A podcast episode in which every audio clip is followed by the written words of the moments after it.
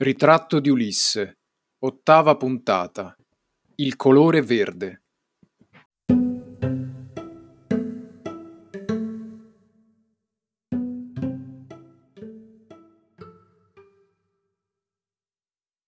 He came over to the gun rest and, thrusting a hand into Stephen's upper pocket, said, Lend us a loan of your nose rag to wipe my razor.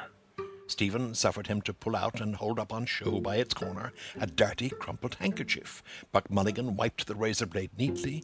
Then, gazing over the handkerchief, he said, The Bard's nose rag, a new art colour for our Irish poets, snot green. You can almost taste it, can't you? He mounted to the parapet again and gazed out over Dublin Bay, his fair, oak pale hair stirring slightly. God, he said quietly, isn't the sea what Algy calls it, a grey, sweet mother? The snot green sea, the scrotum tightening sea. Epi inopa ponton.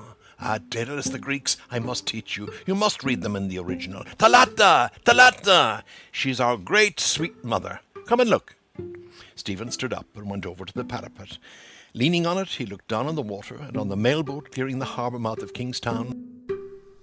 Si avvicinò alla piazzuola e, cacciando una mano nel taschino di Steven, disse Mollaci in prestito il tuo moccichino per asciugare il rasoio. Steven tollerò che tirasse fuori e tenesse in mostra per un angolo un fazzoletto sporco e gualcito. Buck Mulligan pulì diligentemente la lama. Poi, percorrendo con lo sguardo il fazzoletto, disse Il moccichino del bardo. Nuovo colore pittorico per i nostri poeti irlandesi. Verde moccio. Sembra di sentirselo in bocca, vero? Risalì sul parapetto e percorse con lo sguardo la baia di Dublino.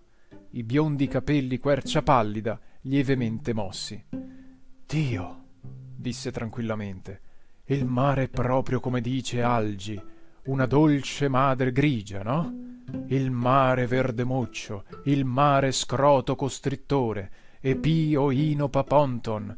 Ah, Dedalus, i greci, ti devo erudire, li devi leggere nell'originale. Thalatta, Thalatta, è la nostra grande dolce madre. Vieni a vedere.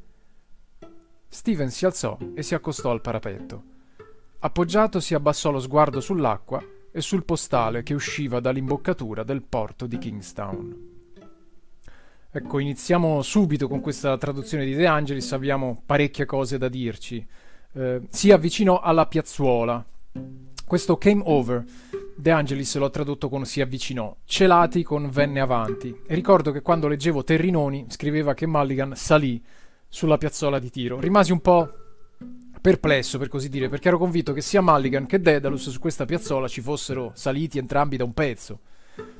Però in fondo è sufficiente avere così visivamente un po' presente la torre martello di Sandikov e di immagini ne trovate anche in rete. Ecco, è vero che fin dall'inizio del romanzo Mulligan ha già salito la scala a chiocciola e si trova già sulla cima della torre e invita subito anche Daedalus a salire, che lo raggiunge lì ehm, poco dopo. Ora, così come la torre, anche il tetto scoperto è di forma circolare ed era progettato per ospitare ehm, la piattaforma rotante del cannone a scopo difensivo, abbiamo detto, anche se poi di fatto la torre non ha mai difeso la costa dagli attacchi francesi, in quanto non ce ne sono stati, e quindi già nel 1904, quando ospitava i tre ragazzi, era già dismessa.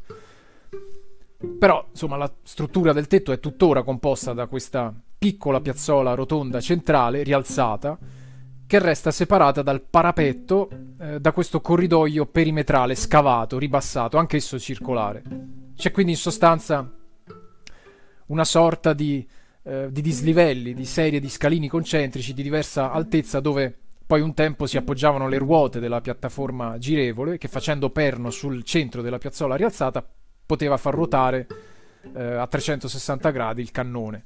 Ecco, di conseguenza ogni volta che, come fanno i, i due ragazzi, si muovono sulla cima della torre, avvicinandosi al parapetto perimetrale o alla piazzola centrale e viceversa, sono sempre costretti di continuo a salire e scendere questi, questi scalini, questi dislivelli, pur rimanendo comunque sempre sul tetto. Ecco, si avvicinò alla piazzola e cacciando una mano nel taschino di Steven, ecco, Terrinoni è lievemente più elegante traducendo con infilando una mano nel taschino, però visto l'atteggiamento volutamente burbero di, di Mulligan nei confronti di Daedalus. Credo che questo gerundio thrusting utilizzato da Joyce sia ben tradotto con un più rozzo cacciando, oppure ficcò ehm, una mano nel taschino di Steven, come scrivono De Angelis e Celati. Ecco, Mulligan dice mollaci in prestito il tuo moccichino per asciugare il rasoio. E qui penso che De Angelis sia trovato a suo agio, per così dire, in queste righe che trasudano di narrativa giovane, come Joyce definiva nello schema Linati la tecnica letteraria di questo primo episodio del romanzo. Ecco, Lend Us Alone, eh, che letteralmente sarebbe prestaci in prestito, è una formula colloquiale, anzi, in questo caso proprio un imperativo informale, che De Angelis appunto rende bene con questo mollaci in prestito, piuttosto che semplicemente prestami utilizzato dagli altri due traduttori. Ma soprattutto guardiamo quel vocabolo composto, nose rug, che Terrinoni e Celati traducono letteralmente straccio da naso. Però in verità nose rug, anche qui, è più che altro una forma eh, colloquiale, ehm, familiare, forse anche un po' dispregiativa per il termine fazzoletto, handkerchief in inglese. E infatti De Angelis ha brillantemente, secondo me, ripescato un lemma in italiano popolare, ovvero il moccichino. Per carità, termine desueto sicuramente, ma non dimentichiamoci anche che De Angelis fece la traduzione 60 anni fa e che Joyce l'Ulisse lo scrisse un secolo fa. Ora, queste non sono soltanto sottigliezze filologiche, perché Joyce dissemina il suo romanzo di questi vocaboli bizzarri e li ripete anche nel giro di poche righe dello stesso paragrafo. Ecco, le parole composte, ad esempio, dove lui fra l'altro evita accuratamente di usare i trattini, ma le lascia unite. Avevamo già parlato di stairhead, dressing gown, gun rest, alcune anche di uso popolare, poco comuni, come questo nose rug, fino ad arrivare poi ai giochi di parole veri e propri, ai neologismi. E questi li vedremo anche fra poco nelle prossime righe. Steven tollerò che tirasse fuori e tenesse in mostra per un angolo un fazzoletto sporco e gualcito. Ecco, indovinato secondo me anche questo tollerò, con cui De Angelis traduce suffered, rispetto al più neutro lasciò degli altri due traduttori, perché tollerò, secondo me, comunica più efficacemente quella rassegnazione con cui Steven subisce l'invadenza di Mulligan. Buck Mulligan pulì diligentemente la lama, poi percorrendo con lo sguardo il fazzoletto disse Ecco, poi proprio quando magari si cerca di ricalcare troppo l'originale, la traduzione può un po' indebolirsi. De Angelis in questo caso traduce quel gazing over con percorrendo con lo sguardo il fazzoletto. Ecco, le locuzioni verbali in inglese sappiamo sono assai diffuse e variegate, per cui non è sempre facile tradurle, tanto che a volte, come in questo caso, può essere preferibile un più naturale scrutando il fazzoletto, come ha scritto Celati. Ecco, Mulligan, scrutandolo, questo fazzoletto, disse il moccichino del bardo. Notate proprio quante volte il Joyce narrante ripete handkerchief, fazzoletto, e quante altrettante volte il Mulligan ehm, parlante ripete nosrag, moccichino.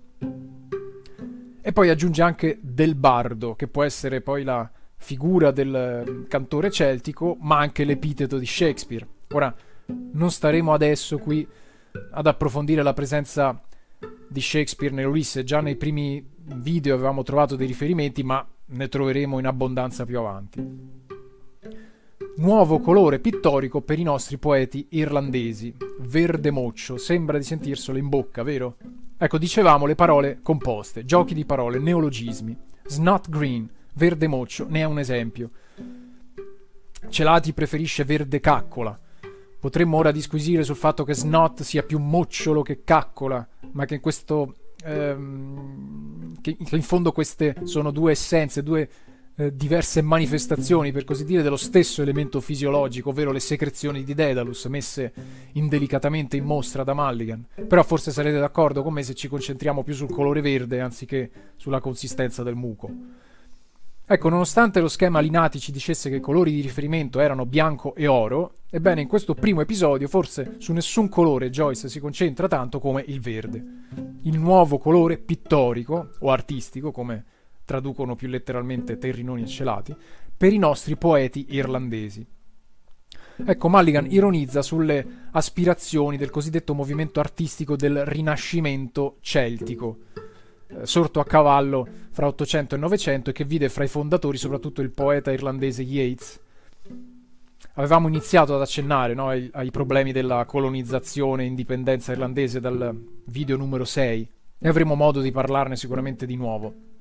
Per ora, visto che abbiamo chiamato comunque in causa l'importante poeta irlandese Yeats, mi limito ad alcuni suoi versi. MacDonough, McBride, Connolly, Pierce, Ora e nei tempi che verranno, in ogni luogo in cui si indossi il verde, sono mutati, mutati interamente. Una terribile bellezza è nata. Ecco, è una poesia dedicata ai rivoltosi fucilati dell'insurrezione di Pasqua, la più importante rivolta dei repubblicani irlandesi per l'indipendenza dal Regno Unito, svoltasi a Dublino, sedata nel sangue, avvenuta nel 1916. Infatti la poesia di Yeats si chiama appunto Pasqua 1916.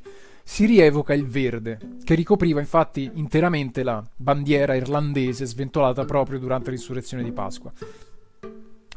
Ma nel 1904, anno di svolgimento dell'Ulisse, l'insurrezione ancora non era avvenuta e il clima indipendentista ristagnava. Non è solo Mulligan ad essere poco convinto di questo rinascimento artistico irlandese questo ritorno alle origini, alle tradizioni dell'arte, alle letterature irlandesi e soprattutto alla lingua gaelica.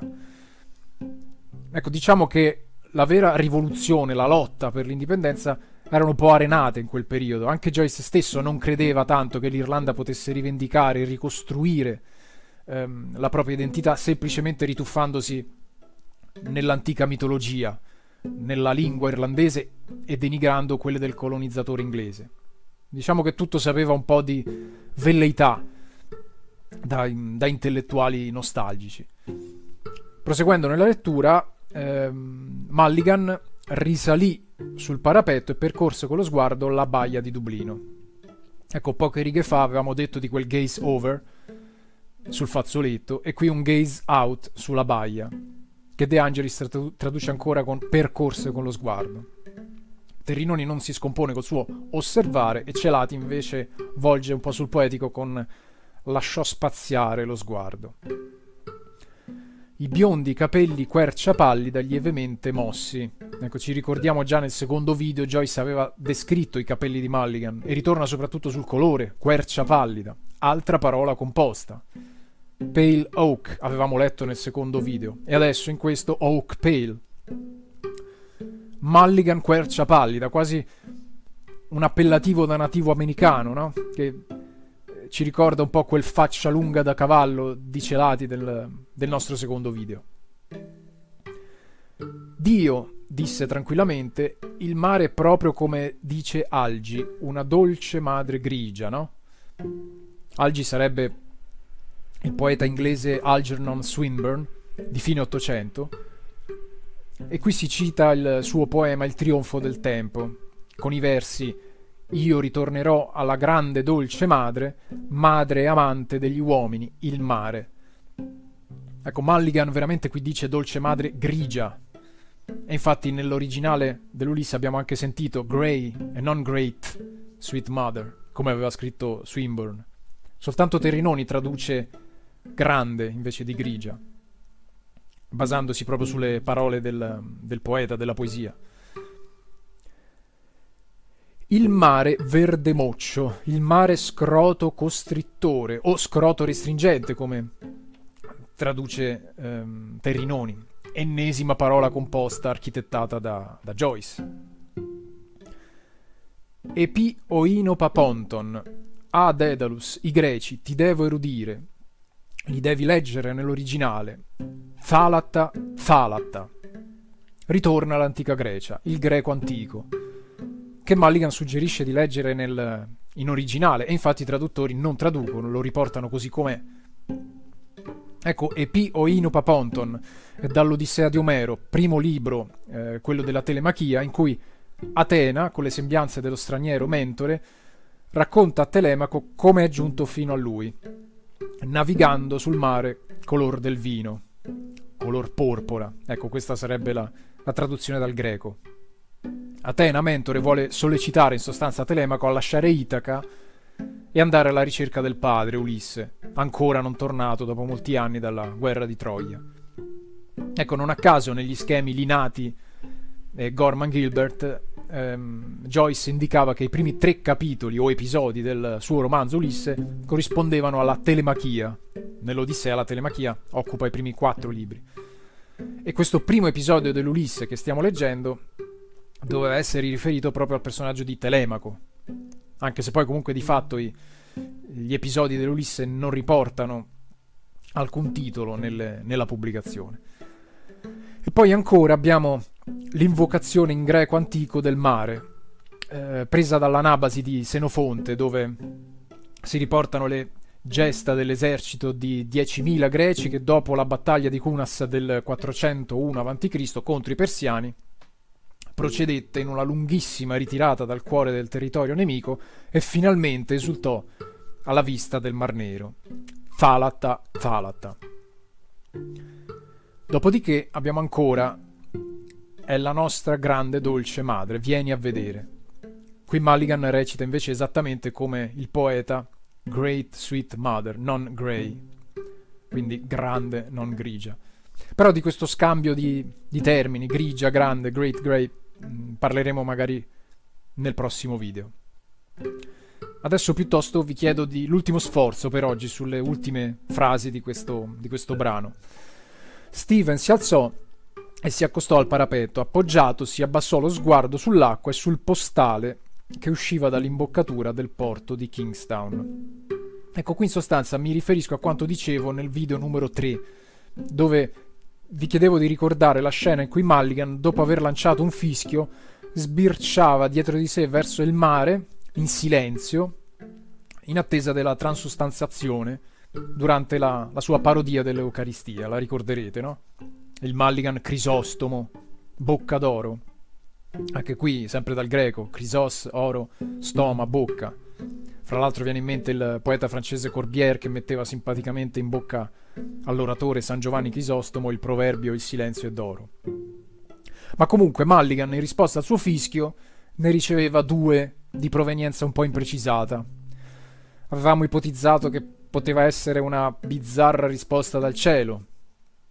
Però forse, come dicevamo, la risposta poteva provenire anche dal mare, per esempio proprio con i fischi di questo postale, o come scrivono Terrinoni e Celati, la nave postale, il battello postale, che annunciava così la sua partenza da Kingstown, come allora si chiamava il porto a sud di Dublino. Ecco, la partenza della nave doveva infatti avvenire ogni mattina poco dopo le 8, orario che, basandoci sullo schema Linati, sarebbe proprio quello dello svolgimento di questo primo episodio dell'Ulisse. Quindi forse Mulligan, quando sbirciava dietro di sé, era per vedere l'imbarcazione uscire, come di consueto, così che lanciando lui il suo fischio al momento giusto sapeva che avrebbe poco dopo ricevuto in risposta i fischi della nave stessa. Ecco, per oggi diciamo che abbiamo chiacchierato abbastanza, io mi fermo qui e lascio a voi decidere fra il cielo e il mare.